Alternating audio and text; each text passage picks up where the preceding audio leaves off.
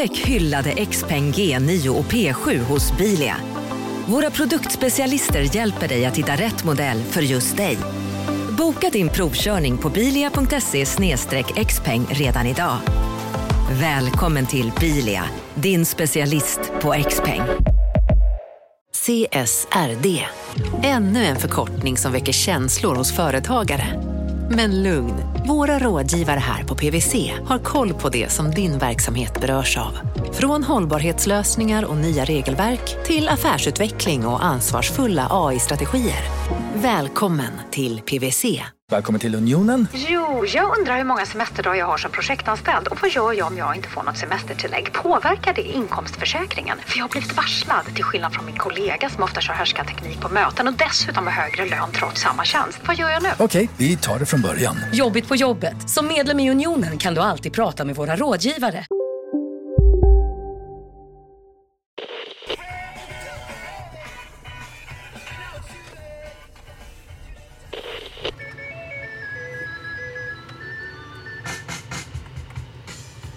Hej och hjärtligt välkomna till podden Affärsvärlden Magasin där vi varje måndag fördjupar oss i affärsvärldens journalistik. Jag heter Helene Rådstein och jag är reporter på Affärsvärlden. Just nu är jag på väg till Bromma där jag ska hälsa på Mathem. Mathem de levererar ju mat hem då till eh, dörren och till privatpersoner. De har fått väldigt mycket att göra i coronatider. Jag har bett att få komma och se hur de jobbar. Ehm, både på lagret men också lite flödesmässigt. Vi kommer att träffa eh, en som tidigare var chaufför och som nu är produktionsledare och en som har koll på flödeshanteringen i den produktion som man faktiskt kallar det när man bygger en kasse som är på väg ut med livsmedelsprodukter. Vi kommer också att träffa deras VD, han heter Johan Lagkrans som kommer tidigare från konsultbolaget Randstad. Och just nu så ska jag bara hitta en parkeringsplats här i Bromma. Och värt att nämna förresten innan vi går in det är ju att de har ju ganska liksom prominenta storägare och det är bland annat Kinnevik, Verdane och sen så är det AMF och sådär. Och en annan intressant sak är ju att till skillnad från andra livsmedelsbolag stora livsmedelskedjor så går ju de här ganska mycket med eh, förlust. Fortsätter de att göra. Och det är ju möjligt att det beror på lagret och hela produktionsflödet. Vad vet jag. Men häng med in så eh, kollar vi hur de har det.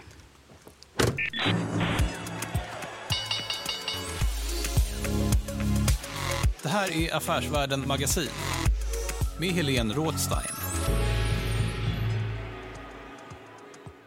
Hej, nu sitter vi här i Mathems kontor och nedanför oss va? ligger lagret. Ja. Och eh, vad heter du? Jag heter Johanna Broberg. Jag jobbar här som arbetsledare och eh, har tidigare sedan i december 2019 jobbat som chaufför och gick ungefär för en månad sedan in som arbetsledare. Sen coronakrisen slog till så har ju många fler beställt hem mat och sådär. Hur har det påverkat er? Det har varit en enorm ökning. Jag tror ungefär chaufförer har vi ungefär 150 nya jag själv jobbade som chaufför då under den här tiden och jag såg skillnaden i vad folk beställde. Det blev en ökning i hur mycket, absolut, men i början hade vi toapappret. Och sen blev det mer tyngre eh, varor som dricka och så, mer och mer vatten. Så på så sätt som chaufför har man ju sett en skillnad i det. Mathem har ju då anpassat sig väldigt mycket efter vad kunden behöver. För kunden är ju det vi lever på och då ser man en stor skillnad i det. Eh, och som sagt en väldigt stor anpassning i vad det är vi gör, hur bemöter vi kunderna, vilka slags ordrar får de ta in, hur mycket och så. När du säger att ni har ökat med 150 chaufförer, hur många blir det då totalt? Eh, jättehum tror jag att vi ligger på 400 plus. Ah, ja, okej. Men så ni har ökat typ med mer än en fjärdedel? Alltså ni har gått upp för er storlek hur mycket som helst? Absolut. Det var rekrytering varje dag. Um, och det var väldigt många nya varje vecka som kom in. Uh, alla olika möjliga kom från olika företag. Folk som kommer tillbaka då, för då kommer ju sommaren också. Och då kommer ju folk tillbaka från skolor och sånt. Så det har varit en stor ökning under den tiden och nu kommer nästa etapp med rekrytering. Nu kommer det inför hösten när folk också åker tillbaka till skolan. Då kommer det in andra människor där. För att vara chaufför på Mathem, vad krävs då? Det krävs eh, lite olika saker. Uthållighet, det är mycket styrka. Det är mycket trappor. Vi bor i Stockholm också.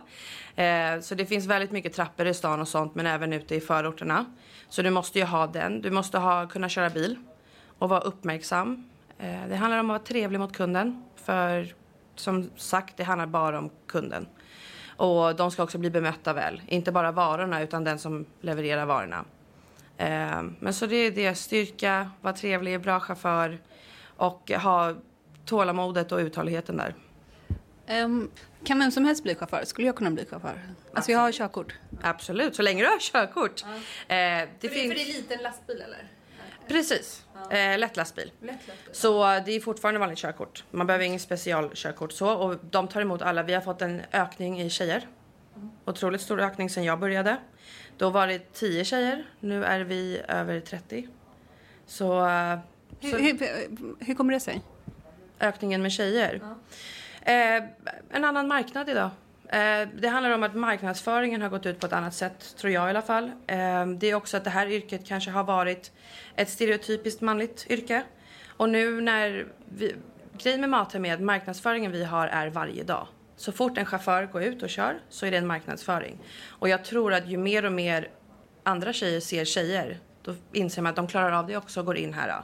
Och inser att det här är ett yrke för alla. Det är inte ett yrke för bara män. Jag tror just det här att med att köra kan ibland vara lite läskigt för folk överlag. Eh, det är en större bil, absolut. Även om det är en lätt lastbil så är det en större bil.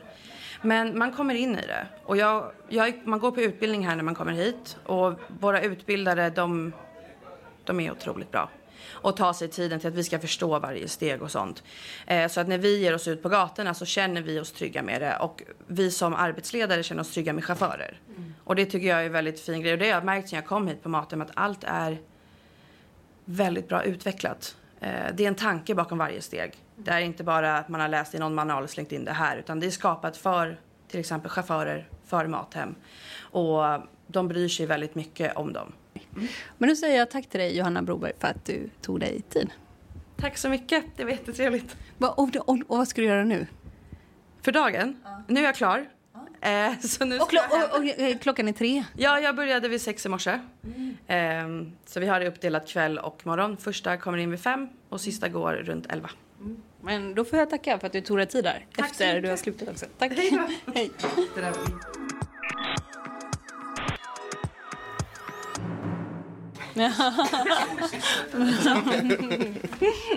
Jag heter Karl Emon och jag jobbar i driften på Mathem. Vad innebär det?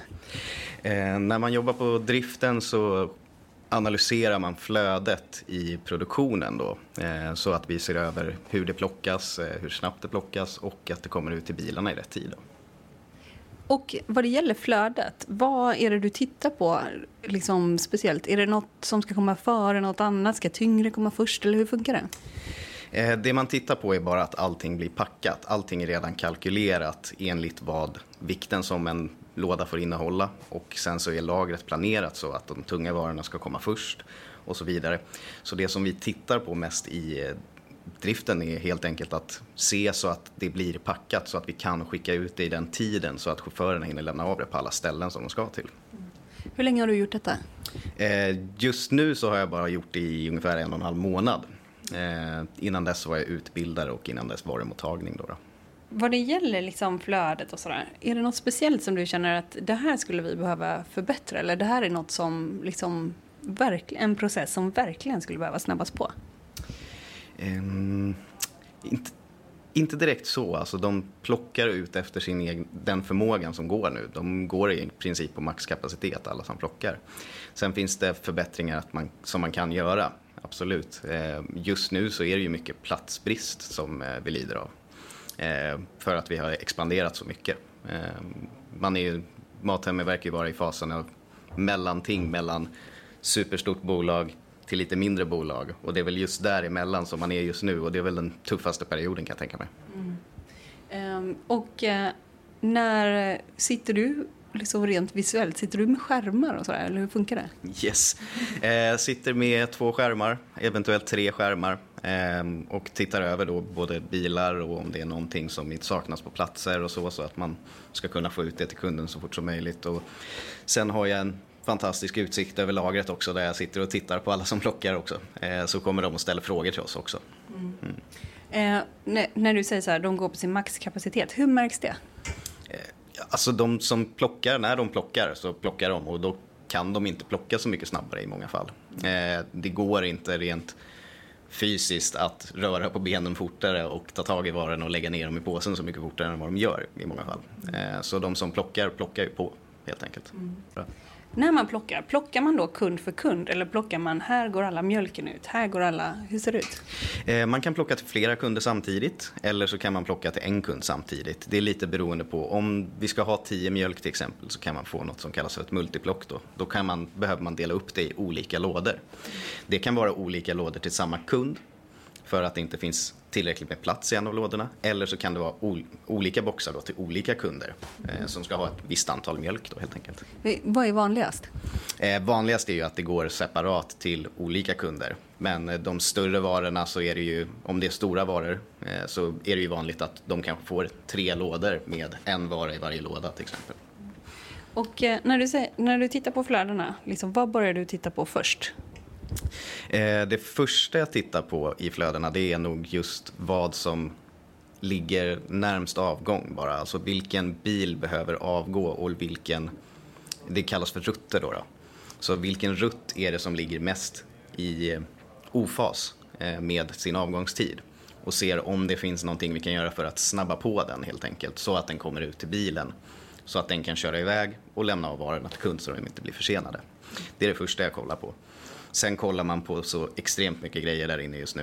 Eh, det är ju både brister, eh, det handlar om plocksnitt, det handlar om eh, ja, rutter. Plocksnitt, det är just hur, mycket, hur snabbt det går för de som plockar. Så att det behöver man kolla. Man kollar inte direkt individnivå utan man bara kollar generellt. Hur ligger vi till? Om vi har det här snittet, alltså vi plockar säg fyra varor i timmen. Nu är det extremt mycket mer än så, 100 varor i timmen kanske. Ja, för det där är... ja, ja. Det, det, hade, det, hade jag kunnat Ja, ja, du är så välkommen. eh, om vi säger 100 varor i timmen, ja. kommer vi då att klara av att plocka eh, 100 000 rader idag? Om vi plockar 100 varor i timmen och då kommer vi inte göra det utan vi måste ju plocka lite snabbare då. Så får man, det är det man tittar efter, plocksnittet då, då.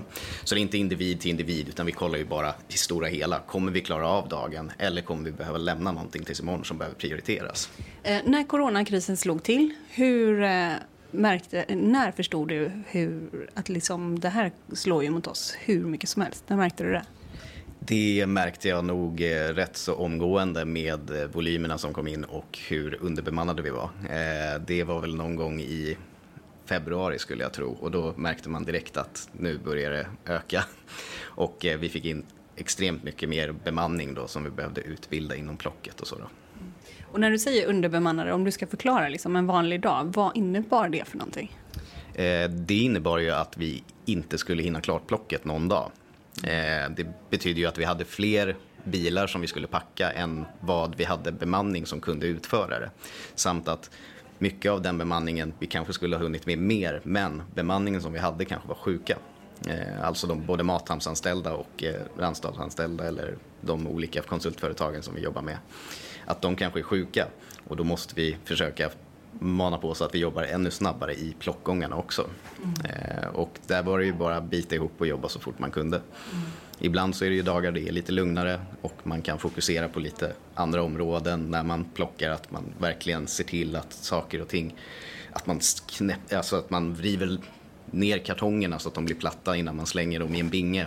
Eh, eller att man inte gör det, om det är mer att göra då kanske man bara tar hela kartongen och så slänger man den i bingen om det är skräp alltså. Mm. Det har eh, nyligen så hade vi, vi har ju högtid lite då och då och för inte så länge sedan så var det midsommarafton. Vad, hur, flödesmässigt, hur såg det ut för dig? Eh, ja, flödesmässigt så låg jag på en strand så att... eh, nej, gjorde du det? Ja, det, jag var alltså, på... bra ja, jobbat. Ja. Så att, eh, nej, I Sverige? I Sverige, ja, jajamän, ja. Mälarhöjdsbadet. Ja. Eh, flödesmässigt, vi har ju stängt på midsommarafton men veckan innan där så var det ju väldigt höga volymer. Eh, och det brukar alltid bli vid just midsommarafton. Det är en av de största högtiderna som finns på Mathem i alla fall. Sen är det även jul och påsk då, då. men just midsommar så blir det väldigt, väldigt mycket. Med många som beställer ut även skärgårdsleveranser då också. Eh, flödesmässigt så var det rätt jobbigt då man måste lägga in alla de här skärgårdsleveranserna och även samma dag-leveranser då, då under ett bra tidsspann eh, när de väl kommer in. För eftersom samma dag, om man beställer samma dag ska man få det samma dag. Det betyder att vi får inte reda på när, hur mycket vi får in eh, och när det kommer in. Vilket är lite problematiskt. Utan då får vi se till att det flyttas in så att vi plockar det så det blir klart tills att de måste åka ut. Eh, och sen lågprioritera det andra då som har en högre eh, avgångstid. Mm. Och det var ju väldigt mycket sånt under just midsommarveckan. Mm. Eh, Då måste du också räkna med transporten? Alltså, så här lång tid tar det att åka? Eh, just själva ruttuträkningarna är redan gjorda då. Eh, och det är ju de som, det, är en annan avdelning, jag kan inte exakta namnet på den tyvärr. Eh, men de jobbar ju med att rutta in allting. Och det kalkyleras ut via något system så att den räknar ut så här lång tid kommer rutten ta. Den måste avgå vid den här tiden, då kommer chauffören hinna åka ut och lämna allting i god tid. Eh, så att det räknas ju ut per automatik. Så vi har ju bara en fix tid på att bilen måste lämna nu. Eh, den måste avgå klockan 15.30.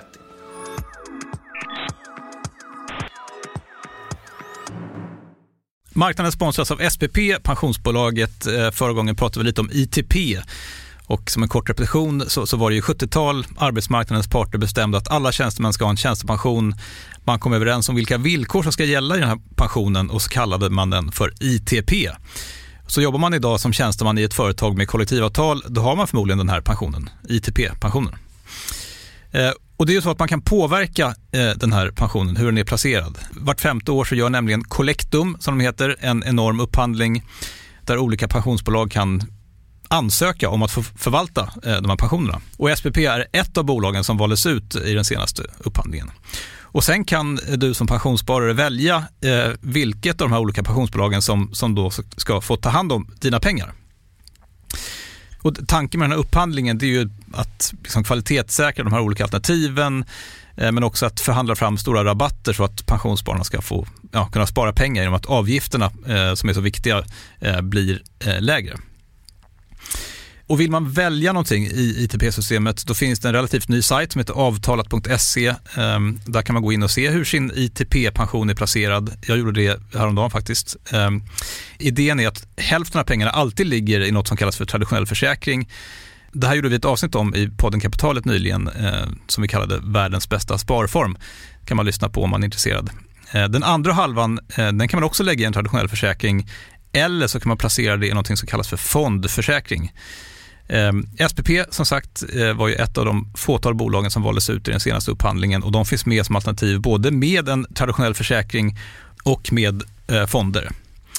Så det var en liten bakgrund till ITP-systemet. Vill man läsa mer om det här eller typ kolla hur ITP-pensionen är placerad, eh, kanske göra förändringar, då går man in på avtalat.se.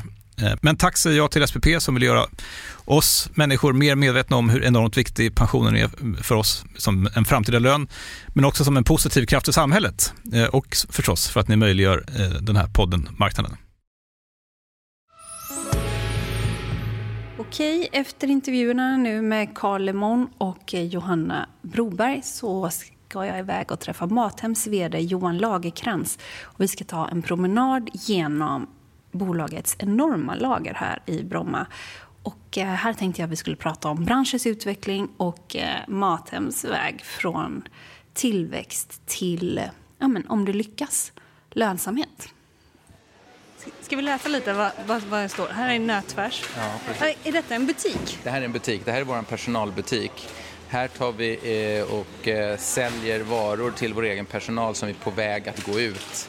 Där bäst före-datum och så håller på att, att gå ut. Eller om det är säsongsprodukter som inte har sålt slut på riktigt och så, där, så är det en möjlighet för personalen att handla här och ett sätt för oss att minska vårt svinn. Alltså det är ganska billigt. Lampfärs 15. Korv 3 för 10. Öl 1 krona burken. Ja, precis. Det är det är nästan en personalförmån, eller? Ja, alltså det är en, eh, det är många som uppskattar att handla här. Men syftet är ju att minska svinnet. Det är inte att det ska vara en, eh, en personalförmån på det sättet. Mm. Ja, okej, okay, vi fortsätter. Är det hitåt? Nick. Ja. Okay. nu kom vi egentligen utgången, står det här. Det är personalutgången. Det är personal in och utgång, precis. Mm. Eh, och det vi ser här, det är ju sånt som är i vårt buffertlager. Det vill säga sånt som står i vårt baklager som redo att flyttas ut på plockplats. Eh, och zonen här du ser bakom med siffror i taket, det är då det som kallas för vår lågfrekventa del. Det är alltså varor som inte säljer så jätteofta. Eh, och då ligger de i en speciell zon och så har vi plockare som förbereder kundordrar genom att först plocka då det som är lågfrekvent. Så att, och sen kan man eh, slutföra orden i det högfrekventa och få en bättre effektivitet på det sättet. Okej, vi fortsätter. Och här, här är vi då i så, här säljs, här är varor som inte säljs så ofta. Precis, det här är ju varor som har en lägre då frekvens som vi säger, som inte säljer så jätteofta. Eh, och då... Eh, kattmat? Ja, visst, vissa typer av kattmat, exakt. Eh, vissa typer av eh, drycker eller kryddor eller vad är det mer? Det är liksom, ja, men, vi har ju ett, liksom, det är ett väldigt brett sortiment. Vi har ju 20 000 olika artiklar och då, då placerar man dem i zoner kring hur ofta de säljer för att kunna få en effektivitet i plocket. För att skulle alla gå en slinga genom alla 20 000 produkter, då skulle varje plockvarv ta väldigt, väldigt lång tid. Ställer du istället varorna utifrån hur mycket de säljer så kan du få en högre effektivitet i själva plocket. När, när du har varit nere och plockat, vad har liksom, det gjorde du också vet jag, mm. då eh, i våras. Mm. Vad eh, slog dig då när du plockade som, var, som du inte hade tänkt på tidigare? Dels att, och det, det, det har slagit mig eh, överallt jag varit i maten faktiskt, hur många små beslut som varje medarbetare måste ta när man plockar. Det gäller att vara noggrann och och titta att produkten är hel och ren och att man ja, tar en liten plasttråg med eh, cocktailtomater så lyft upp och titta även underifrån att alla tomater där i är fräscha och det är små, små moment hela tiden för att säkerställa kvaliteten och effektiviteten eller när du kör en Mathembil, hur parkerar du den så att ingen, man inte stör trafiken och hur gör du med dörrar och hissar när du är ute i fastigheter och se till att det är hög tillgänglighet för alla, att man inte stör eh, allting runt omkring. Så dels, dels slog det mig att vilket fantastiskt jobb alla våra medarbetare gör som, som tar väldigt bra beslut och eh, försöker bygga vårt varumärke och stärka det hela tiden. Det andra som slog mig är ju att även om vi i många avseenden är ett väldigt, väldigt modernt företag som jobbar med senaste tekniken och e-handel och de bitarna så är själva lagerdriften ganska traditionell. Eh, som du ser här så går man och plockar, man har liksom eh, påsarna i vagnar som man går och drar eller puttar framför sig. Um, och det är ju ungefär så här som lagerdrift har sett ut ja, de senaste åren. Det är ju inget super high tech, eller jag vet inte vad du tycker själv när du tittar här. Men det är ju inte massa robotar och, och automatik som, eh, som, som genomför själva plockandet, utan det är människor som, som går runt och plockar kassorna till våra kunder. Och där ser ju vi en möjlighet att framöver kunna hitta effektivare metoder eh, för att just plocka orderna. Ja, men, eh, jag tänker lite på Ikeas plock, alltså när man går i de gångerna. Det, ja. det ser inte riktigt likadant ut men eh, det är mycket brokigare här. Mm. Nej, men det är så. Det är ju mindre förpackningar och, och lite annan typ av produkter. Men det här med gångar och hyllnummer och sånt där, det absolut, det finns många likheter. Mm. Och det här är ju då det högfrekventa plocket som vi ser här. Och här är våra mest populära varor. Här ser du ju då kaffe och ketchup och läsk och ja, de produkterna som säljer mest. Värmeljus är också en sån produkt som sålde väldigt mycket under coronapiken men fortsatt säljer bra nu också. Ehm, så här är ju då här är ett väldigt högt flöde av plockare som plockar de mest populära varorna. Och när du börjar plocka det här varvet så får du en, en, eh, en låda med de produkterna som kommer från det lågfrekventa. Så att det går liksom i en viss ordning här. Och när vi är klara med den här delen så går vi sen vidare in i kylen och sen så lägger man till frysta produkter på slutet innan det läggs ut i bilen då, som ska köra hem det till slutkunden. De har ju headset, de som plockar. Vad, vad händer i det? Det kallas för Pick by Voice. Det är ett system där en röst talar om för plockaren vilka varor man ska ta och hur många. Så då kan det säga till exempel att gå till hylla 42, eh, plats 4201, ta tre styckna. Stoppa det i låda 6.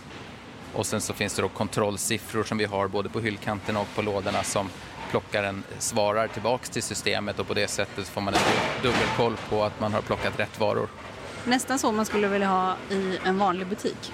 Ja, absolut. det skulle vara bra. Eh, Framförallt om man är i en ny butik. Ja, precis. Få lite vägledning. Ja. Gå direkt in i frukt och grönt, en genväg. Ja.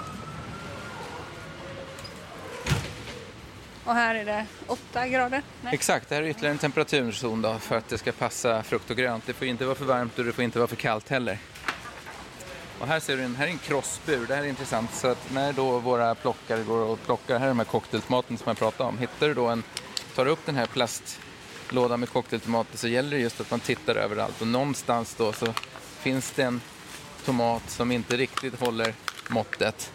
Och då eh, ställer vi det i krossburen här och sen så tar vi och återvinner det på bästa sätt. Ibland ger vi det till djurparker, ibland så går det till eh, biogas och ibland så ja, går det till annat. Vi försöker göra någonting vettigt av det i alla fall.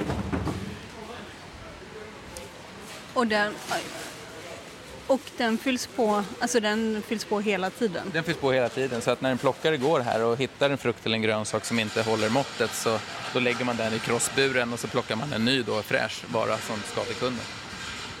Så att det är ett sånt här litet beslut som måste tas hela tiden för att säkerställa kvaliteten. Och det görs ju i fler led. Vi kontrollerar ju också varorna när de kommer så att de är fräscha och hela när de ställs ut. Men det är svårt att... Får du 50 lådor med äpplen så är det svårt att kontrollera varje äpple när de står på lådor. Eller så här som citronerna till exempel. Det ser man ju först när man plockar allihopa. Det här var ju ett väldigt stort område det här, frukt och grönt.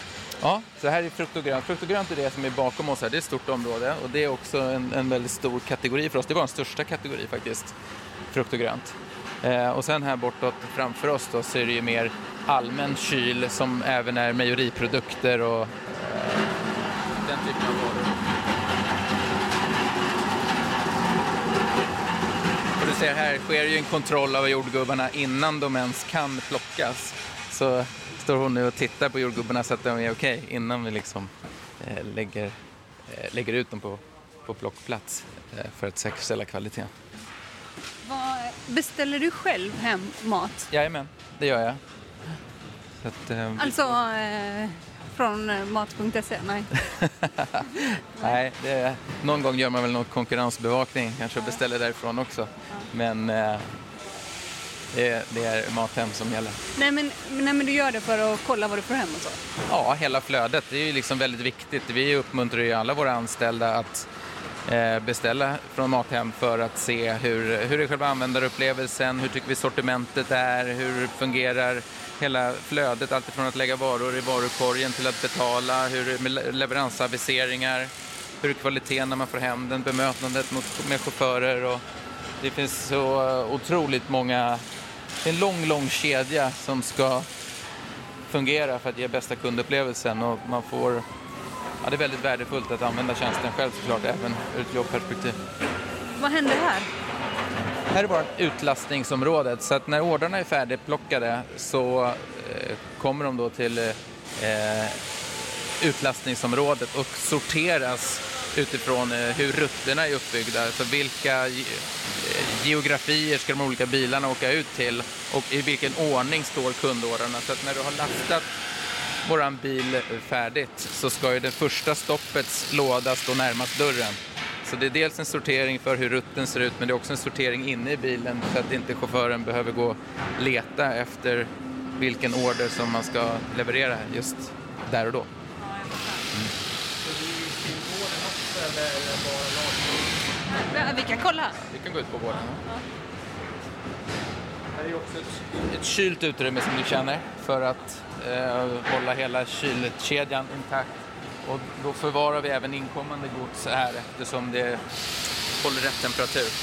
Och portarna här borta som du ser, där går ju varorna ut men det är också där varorna kommer in. Så när vi får leveranser från våra leverantörer så är de dörrarna som används också.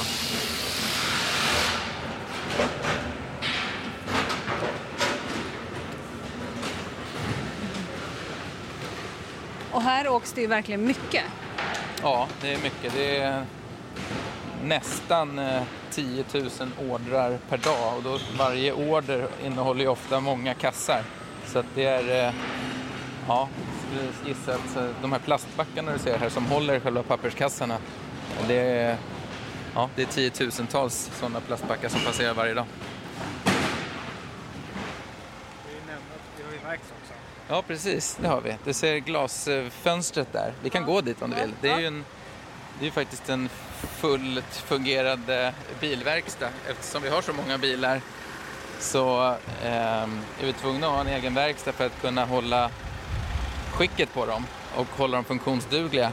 Och det är ju dels att bilen ska fungera såklart med rätt typ av sommardäck och vinterdäck och lite plåtskador då och då och lite sådana saker. Men framförallt det som vi nästan jobbar mest med det är själva kylaggregaten och säkerställa att de fungerar väl så att vi kan hålla temperaturen på ett tryggt sätt under färd. Mm. Och här, är ju massa, här står massa däck uppradade och Ja, ja, det ser ut som en klassisk bilverkstad. Och här blir man också glad för nu är det ingen bil här inne. Det innebär ju att eh, det inte är så många bilar som är trasiga just nu.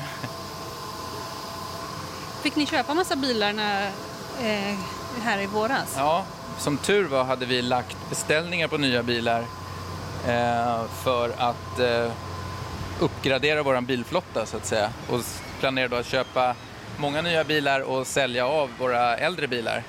Men när vi hamnade i det här läget så avstod vi helt enkelt från att sälja våra äldre bilar så att vi har ju kunnat växa på det sättet.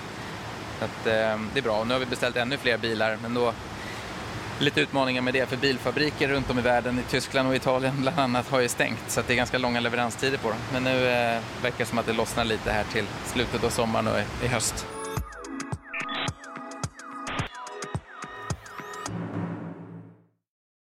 Eh, marknaden sponsras av Karla. Eh, vi pratar ju en hel del om bilar här på kontoret. Eh, Karla har ju skapat, skulle jag säga, det som är standarden för hur man idag köper och säljer bilar på nätet. Eh, kort bakgrund bara. Eh, karla säljer och leasar begagnade elbilar eh, och laddhybrider på karla.se. Alltså en helt digital upplevelse. Och man har gjort det här med ett nästan maniskt fokus på vad en bilköpare faktiskt behöver. Jag gjorde ju en intervju med en av grundarna, Patrik Illerstig, i marknaden här eh, ganska nyligen, eh, daterad 25 mars, om man vill lyssna på den. Eh, men där berättar han hur de kom in i det här lite från vänster för att försöka uppfinna hela den här liksom bilköpupplevelsen från början. Och de har idag, vilket är rätt otroligt, 4,8 i betyg eh, på Trustpilot. Jag, jag har sett många företagssidor på Trustpilot, men det här är nog bland eh, det bästa jag någonsin sett faktiskt. Man kan sälja bilen till Karla också. Då går man in på karla.se, delar lite info om bilen, sen får man en gratis värdering och ett bud.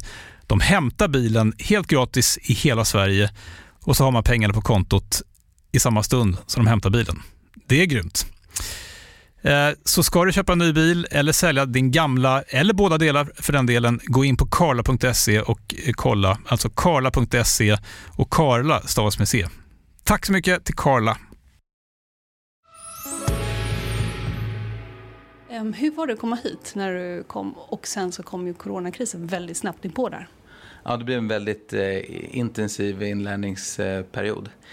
Eh, dels visste jag i och för sig att jag skulle börja på Mathem redan eh, i slutet av maj förra året. Så hade är ändå en ganska lång period att någonstans mentalt förbereda mig och ha vissa diskussioner med vår styrelseordförande Andreas Bernström från Kinnevik och, och vi hade en, en tät dialog inför affärsplaneringen för 2020 och sådär. Så att lite längre startsträcka hade jag egentligen. Men eh, det är klart att det väldigt snabbt eh, förändrades allting och eh, den veckan vi verkligen såg att det hände någonting, det var vecka nio. Eh, då det började bli annorlunda köpmönster och efterfrågan ökade väldigt snabbt. Ehm, Ja, så det var bara att, att, byta fokus till att maximera kapaciteten och svara upp mot efterfrågan och inte fundera så mycket på långsiktiga strategier och annat utan det blir väldigt mycket här och nu. Vad kan vi göra nu? Var det också lite bra när man är ny? Ja, absolut. Det, jag fick en, någon fråga i samband med hur man leder ett bolag under kris och såna saker. Och när jag funderade på det själv så, och det finns ju så klassiska gamla never waste a good crisis, jag tror jag vet inte om det var Churchill eller någon som sa något sånt där. Att eh, det är ju enklare att ta lite snabba beslut och eh, organisationer har en tendens att kanske bli ännu mer lyhörda och man accepterar tydliga riktningar och man, man det blir en samlande effekt på något sätt. Att det finns en, en eh, yttre kris som man måste hantera. Eh, så att, och det, det gör ju också, och framförallt för maten, blir det jättetydligt vad vi måste fokusera på och samlas kring, kring de frågorna. Så att, eh, ja, av de anledningarna har det varit positivt också, även som ny. Att det har varit enkelt att hitta områden att fokusera på och rikta sin energi mot.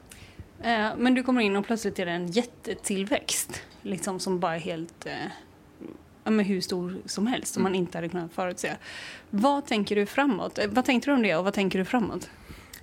Eh, dels så tänker jag att eh, nu har det här hållit, från, från början visste vi inte hur länge det här kommer det här hålla i sig. Är det en eller två veckor eller vad är det? Nu vet vi ju att det har varit så här under en period och det troligtvis kommer fortsätta vara så här. Och vi ser ju att efterfrågan är fortsatt väldigt hög. Det gör ju också att vi känner oss mer trygga i att de personerna som har börjat använda Mathem och vant sig vid den här servicen, att de också kommer vilja fortsätta göra det. Har kommit in i ett nytt beteende, känt av fördelarna med att handla mat på nätet och få den hemlevererad, då är det svårt att gå tillbaks. Det var research både från andra länder och från, vi tittar på våra användarmönster sedan tidigare. Det är vad de visar att har du väl använt Mathem fyra, fem gånger då är det väldigt hög sannolikhet att man stannar kvar och är kund kontinuerligt framåt. Dessutom så märker vi att vi attraherat lite andra typer av eh, kundgrupper, äldre kundgrupper. I dagsläget så av våra nya kunder vi får in så är nästan hälften över 60. Så såg det inte alls ut tidigare. Ehm, men det vi har sett sen tidigare det är att äldre personer som väl kommer över tröskeln att ändra sina vanor och handla på nätet, de blir mycket trognare kunder. Så det är också någonting som talar för att den här effekten kommer kvarstå. Ehm, och förra året så eh, har jag läst siffror om att ungefär 2,5 procent av all mat som säljs i Sverige säljs via nätet. Ehm, man tror att över de närmsta 5-10 åren så kommer det här gå upp till kanske 10-15 procent. Så det finns ju en underliggande tillväxt också kring e-handel generellt och framförallt kanske kring mat. Ja, förlåt, innan du fortsätter. Hur kan man komma fram till just exakt de siffrorna? Eh, ja, det är ju undersökningsföretag och branschorgan som tar fram de siffrorna. Och eh, numera rapporterar vi ju in också, alla i dagligvarubranschen, hur stor del av vår försäljning som sker i butik, hur mycket sker med försäljning på nätet med upphämtning i butik och hur mycket sker med försäljning på nätet och hemleverans. De siffrorna så redovisas sedan januari tror jag. Så att nu finns det ju sån statistik att, att tillgå. Eh, men, men i och med också att det finns en underliggande eh, tillväxt i den här branschen. Så det är också någonting som jag tror pekar mot att eh, effekterna kommer kvarstå. Eh, det är bara att eh, hela, hela den här tillväxtkurvan har snabbats på. Jag tror att vi har förflyttat oss framåt i tiden, en två år ungefär. Vi ligger idag på nivåer som vi trodde att vi kanske skulle vara på om ett till två år. Hur mycket, om vi pratar pengar, hur mycket har ni ökat eh, liksom i vår jämfört med förra året? Ni omsatte 1,3 miljarder ungefär förra året. Eh, ja, det var nog 2018. Precis. Ja, och förra, mm.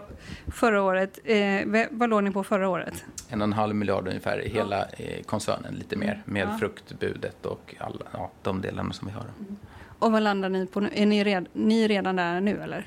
Eh, ja, men vi kommer ju gå mycket bättre i år såklart. Vi kommer ha en fantastisk tillväxt. Sen exakt var den landar det vet jag inte och det beror på såklart också hur den här Ja, vad som händer i framtiden kan vi bara gissa oss till och man vet ju inte om det här blir en tilltagande effekt eller om det blir en avmattning eller vad som händer eh, här framåt. Men just nu så ser det ut som att vi kommer att ha en väldigt kraftig tillväxt. Lönsamhetsmässigt, vad tjänar man mest pengar på?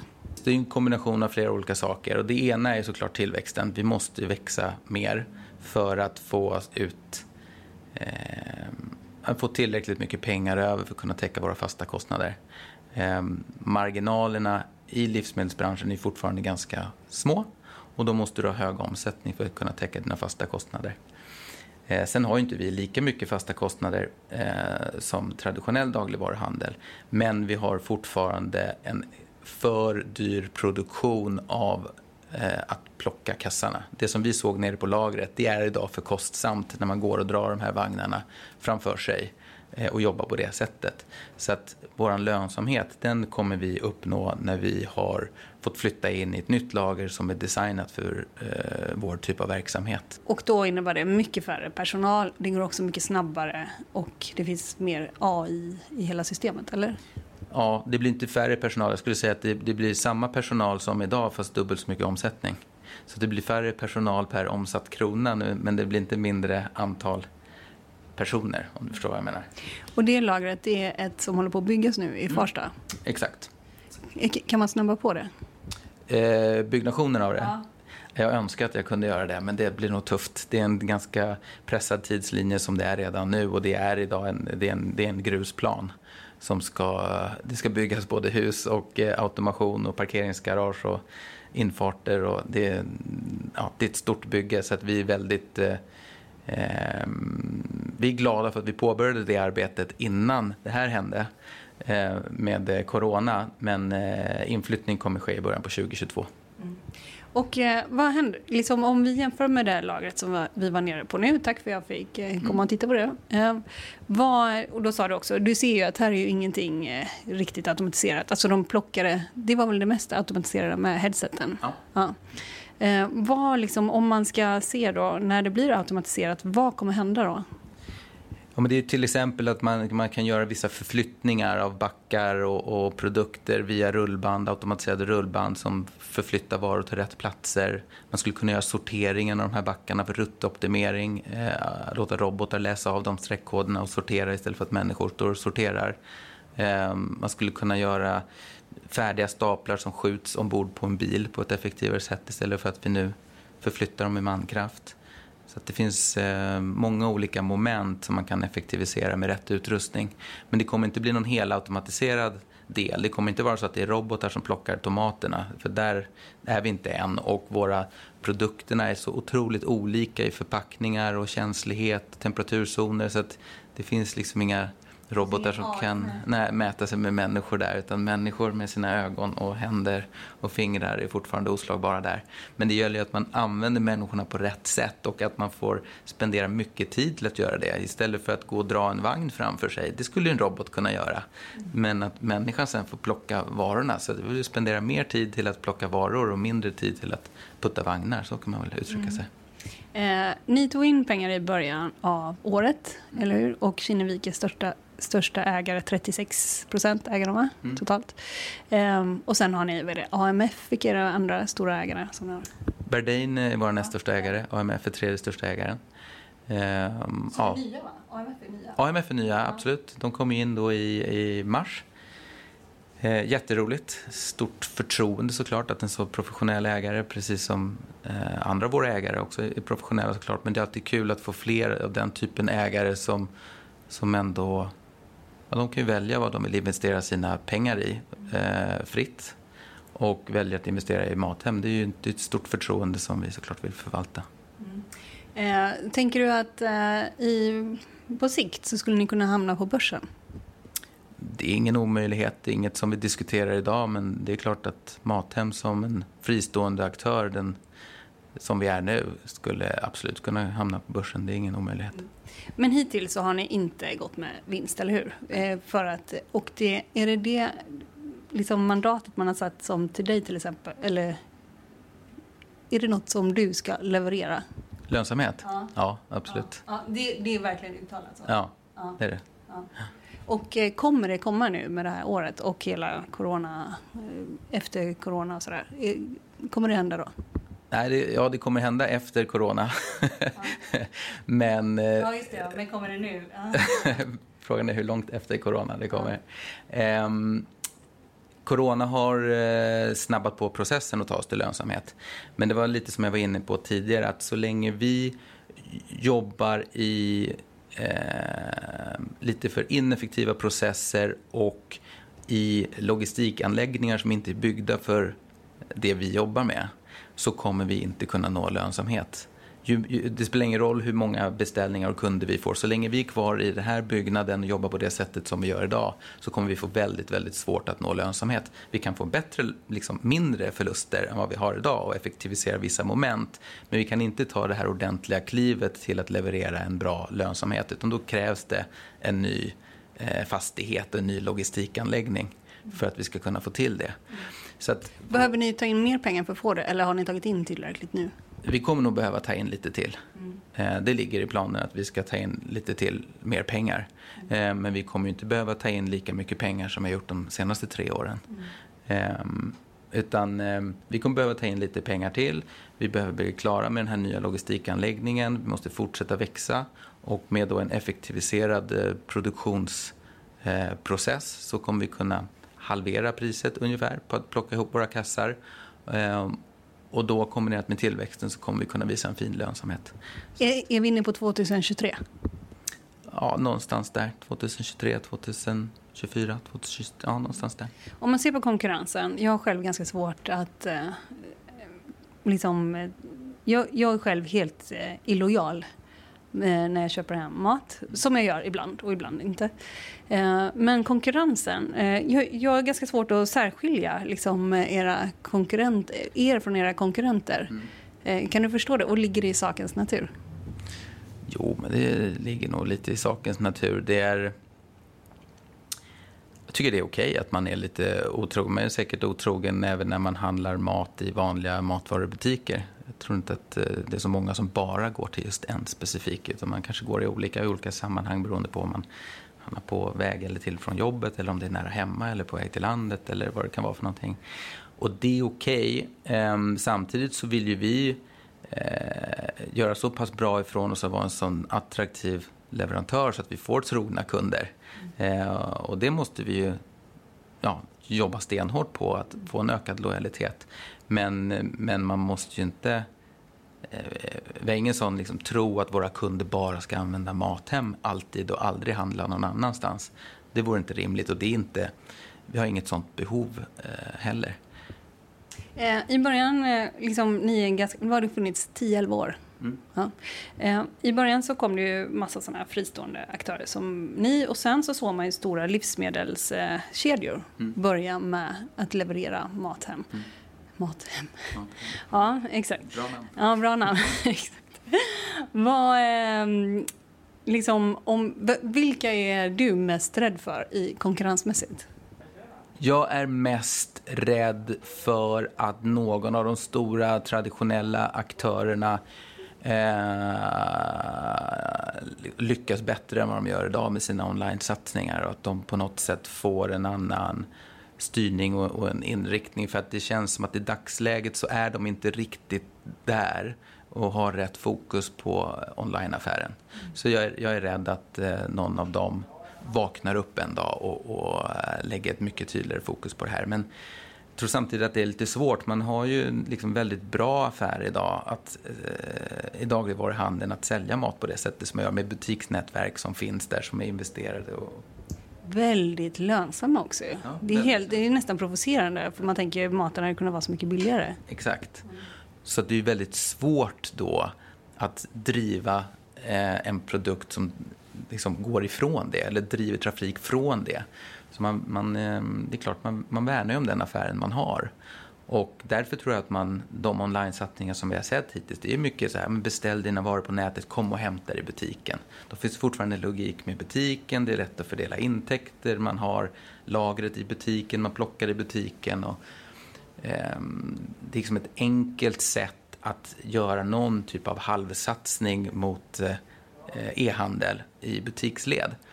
Men det finns ingen eh, undersökning som visar på att det är det kunden egentligen vill ha. Eller att det är den långsiktigt gångbara. Utan det är att handla på nätet och få hemleverans som, som är det som de flesta kunderna vill ha. Men så det tror jag är en av anledningarna till att eh, det inte satsas fullt ut på det och därför också som vi bara ligger på några enstaka procentenheter eh, av den mat som handlas i Sverige, att det bara är några procentenheter av det som handlas på nätet. Ma dagligvarubranschen vill inte förflytta handeln mot nätet och det är så pass komplext att sälja mat på nätet med att plocka och kylzoner och transporter. Och alltså det, det är en extremt komplicerad kedja. Så det är heller inte lätt för utmanare att komma in och förändra branschen. Det är lättare att göra det med böcker eller media eller ja, andra produkter som har haft ett mycket högre genomslag på e-handeln hittills. Mm, mm, mm. Eh, ute i världen, vilket land ligger längst fram? Jag gissar Kina. Gällande mat på nätet? Ja. Sydkorea. Ah, är det så? Mm. Så att rätt del av världen. eh, ja, jag vet inte exakt var Kina ligger. Kanske i, i viss isolerad geografi kanske de är starka. UK är ganska starka också. Mm. Och Londonområdet är väldigt starkt. Mm. Så att i Sydkorea, där pratar man, det är en penetrationsgrad på 20-30 procent. Eh, och så är det ju i London också. Vissa, ja, beror på lite om man tittar på hela länder eller andra geografiska eh, Ja, har, du varit och, har du varit och kollat? På, nej. nej. nej. Ska du åka dit? Ja, det ska jag gärna göra. Nu har det ju varit lite problem att röra på sig under den här perioden.